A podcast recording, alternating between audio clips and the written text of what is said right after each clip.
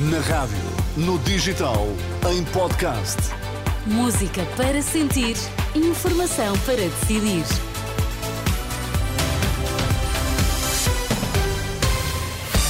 As notícias agora começamos com os títulos em destaque.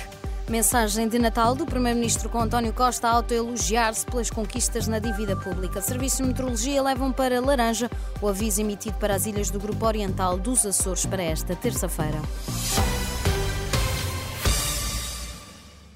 António Costa diz que deixa um país melhor ao fim de oito anos de liderança do governo. Na mensagem de Natal desta noite, a última antes de deixar o cargo, o primeiro-ministro de missionário disse que Portugal está preparado para enfrentar os desafios do futuro, com menos dívida e com uma população mais qualificada. Finalmente, o nosso nível de qualificações aproxima-se dos melhores padrões europeus. Recuperamos um déficit que tinha séculos. E esta recuperação deve-se ao extraordinário esforço das famílias, dos jovens e de forma persistente das políticas públicas nas últimas duas décadas. Os resultados são claros. Enquanto o abandono escolar precoce caiu para valores claramente abaixo da média europeia, o número de jovens no ensino superior ultrapassou essa média europeia. Apenas um dos muitos motivos para o Primeiro-Ministro achar que devemos ter confiança no futuro mas nas reações da oposição foi um outro país a ser retratado.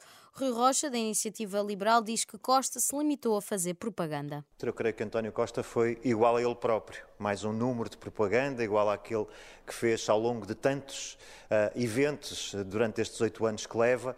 Uh, de um primeiro-ministro que faz sempre propaganda e está cada vez mais distante da realidade. Não houve uma palavra para todos os temas que afligem os portugueses nesta altura, as questões da crise da habitação, dos baixos rendimentos, uh, dos impostos que asfixiam a classe média, o acesso cada vez mais degradado a serviços de saúde, como na, a serviços públicos, como na saúde, na educação, nos transportes, na justiça.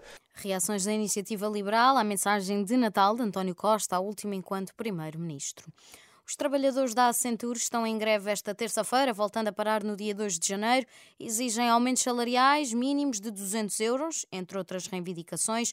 O Sindicato dos Trabalhadores do Comércio, Escritórios e Serviços de Portugal reclama em comunicado o aumento dos salários em 15%, com um mínimo de 200 euros, bem como o aumento do subsídio de alimentação para 12 euros. O INE divulga esta terça-feira o índice de preços da habitação do terceiro trimestre de 2023, que aumentou 8,7% em termos homólogos no segundo trimestre do ano.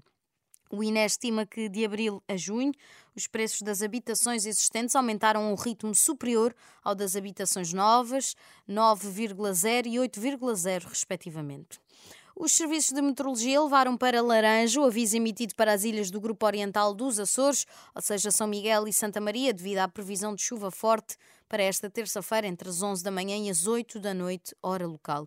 É o segundo aviso mais grave da escala e que se justifica pela passagem de uma superfície frontal fria. Para as ilhas do Grupo Central, onde se prevê precipitação por vezes forte, mantém-se o aviso amarelo. No continente, os distritos da Guarda e Bragança estão sob aviso laranja. A Terra tremeu esta noite um sismo de 4.0 que se sentiu em cidades como Évora, Almerim e Ponte Sor. O abalo foi sentido logo depois das 9 da noite, sem registro de danos. O epicentro foi localizado cerca de 14 km a nordeste de Vendas Novas.